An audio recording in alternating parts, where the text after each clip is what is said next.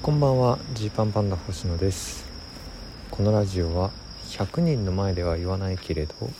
差し飲みだったら言うかもしれない話をお届けしている差し飲みラジオです。最近、まあ、今日もねライブ中話題になったりしてたんですけど、まあ、解散報告だったり活動休止報告だったりをしてる芸人さんが結構多いんですよね。もともとこの9月ぐらいの時期っていうのは、まあ、キングオブコントとか m 1グランプリとかでもう敗退してしまった人がそういう決断をすることが多いのでこう解散のなこの声をよく聞くタイミングではある時期なんですけど、まあ、ここ最近は特にその中でもそのまあだいぶ包み隠さずその全貌を話すというかこうこうこういうことがこれまであってっていうのを話す人が偶然だと思うんですけど続いてるんですよ。でそれが YouTube だったりラジオだったりで一般公開されてる状態っていうのがあってでまあこれがいいとか悪いとかではないんですけど、まあ、今傾向としてこうお笑いライブシーンお笑い界がノンフィクションをに傾いてるところってこちょっとあるのかなって思うんですよ。まあ、今日でまさにあの吉本ね神保中でもね新寮っていうあの小虎の寮というね、えー、原因についてまあ、掘り下げたニューヨークさんの YouTube チャンネルから始まるライブが開催されてて、まあ、多分多分僕も勝手に見ちゃうと思うんですけどすごいそれが面白いよねっていうか、まあ、こう興味をそそられるよねっていうことになってきてるんですよね。でこれをこうどう考えるかっていうとこなんですけどすっごい浅はかな分析かもしれないけど、まあ、僕らが学生だった頃小中ぐらいですかね、えー、2000年代っていうのはまだ YouTube だったりあのラジオアプリだったりそういう個々が発信する媒体っていうのはそんなになかったんでやはり発信の中心はテレビだったんですよね。でテレビで、え、限られた時間の枠の中で、えー、やると。でお笑いブームが来てた時代もあったけど、まあ、その時はこう1時間とか2時間というその狭い枠の中に何十組と出るので、えー、当然ショートネタ、まあ、今僕たち例えばネタパレン出させてもらった時、まあ、3分ぐらいねネタをやらせてもらえることがありますけど当時考えたら3分ってすっごい長いネタ時間だったんだなと思うんですよ、レッドカーペットとかにしてもね1分ないし2分ぐらいの間でネタをするのが当たり前だったわけで相当この短い時間にギュッと詰め込むという時代だったと思うんですよ。でまあその当時ねこうたまにこうプロの方のお笑いライブを見に行くとまずネタ時間の長さにびっくりするんですよね。お一組4分ぐらいやってるよと。テレビで4分やるなんて、まあ、m 1の決勝とかレベルの話でそうじゃなきゃそんなに長い時間ネタをすることがないのにライブっていうのはこうなってるんだっていう感覚ですね。こうお客さん側自分がお客さん側として見た時にライブでやってるもののネタ時間長っていう感覚を僕中高生ぐらいの時に思ったんですよ。と思えば今や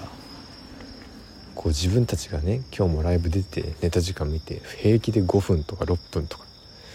やってると長って当時の感覚だったら思うけどこう今考えると56分ってそんな大した尺じゃないなと思うんですよ。やっぱり YouTube にせよラジオにせよ自分たちで好きな時間で何かを発信できるからそれがまあ面白いというか人を引きつける前提ですけどその条件が揃えば仮に長くたってこう人は見ると、まあ、むしろ、えー、長い時間見てもらえるものの方がこう価値が高いっていう感じになってる気がしますね。まあ TikTok とか YouTube ショートとかでバズってそれきっかけで見てもらえる人が増えるっていうケースはあるけどこの一個一個のレコンテンツのそのじゃあ見てもら一回一回視聴してもらえたっていう時のの価値としてはやっぱり長い時間見てもらえた方がこう印象にも残るしいいじゃないですか。だからそうなってきてるのかなって。でそうなってくるとこうショートネタとかテレビでキュッと短い尺で喋ってた時代に比べるとリアルな話がこう出てくると。より解像度が高いというかねなってくるのかなって思うんですよ。こうなんて言ったらいいだろうな。サンサンタクロースっていうテーマでえー、なサンタクロースちょっとこれ例え合ってるか分かんないけどサンタクロースっていうテーマで、えー、1分とか2分で喋ろうと思ったら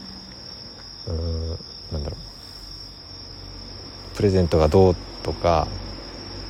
昔のサンタさんにこんなもらったとかなるけどこう例えばサンタクロースで30分喋ろうと思ったらサンタさんはこの世にいないという前提でその上でなんかそこでもうちょっとこう話を膨らませるようになるというかサンタさんってこう、まあ、いないですけどすごいいないってなってるけど今までこうずっとその文化が受け継がれてるのは何でだろうとかね。大人はいないと分かってるのになぜ子供にそれを続けるんだろうと。そもそもこのサンタさんという文化はどこから始まってこれは例えばバレンタインみたいに企業戦略なんだろうかとかいろいろ話が深掘りされていくようになってくると思うんですよ。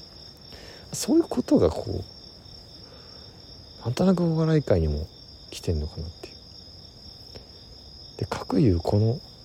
差し飲みラジオだってもうそのこれ何をしてるんだっていう話ですからねもう12分間エピソードトークをしゃべるでもなく、えー、ワイワイ楽しくやるでもなくこんなこんなリアルトーンというか何のその脚色もなしにただ喋るというのやってますから。なんとなくその自分含めえー、なんでしょうねこのお笑いっていうものがこれよりリアルに寄っていくのかなっていう気が今はしてますね。どうなんですかね。まあそれがいいと思わない人もいると思うんですよ。えっと何て言うんだろうな。楽しくやろうよっていう。楽しいところ見せてくれよっていう人もいると思うけどでもこの裏側だったり、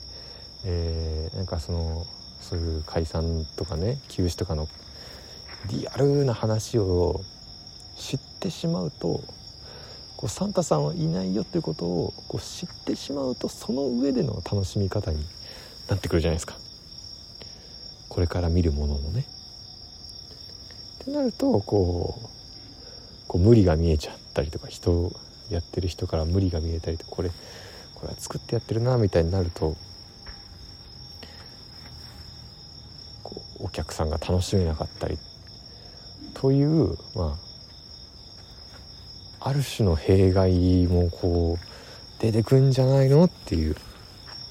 感じです。感じがします。まあ今自分たちがやってるコントとかはそういったものには強い仕組みというかリアル路線というかなるべく脚色なしでやってる。まあ一平のおかげで脚色なしでやれてるのでそれは割とえー、追い風なのかもなって勝手ですが思ってます。どうなっていくんでしょうかね、うん、これは。分かりませんけれども。だから、まあ、この解散云々にかかわらずね。えー、まあお芝居とかなんだろうアニメとかっていうのは作り物っていう、えー、線引きが引かれるでしょ？実在はしないものとか今そこにあるものじゃないっていう前提で楽しむけどこうお笑い芸人とかはそこが微妙な線というかある種ショーだったけど、まあ、ガチの人間だよね。で当然お金が得られなかったら、えー、辞めていく人もいるし楽しくないと思ったら辞めていく人もいるし。そういうこうリアル人生もそのお笑い芸人には乗っかってるっていうところがこうコンテンツとしての新しさというかあまり他にないジャンルになってんのかな。作り物とほあの実際がこう入り混じってるっていうね。どうなるんですかね。どうなるんだろうなっていうのを今思ってるっていう。そんだけの話です。えー、今日はお開きです。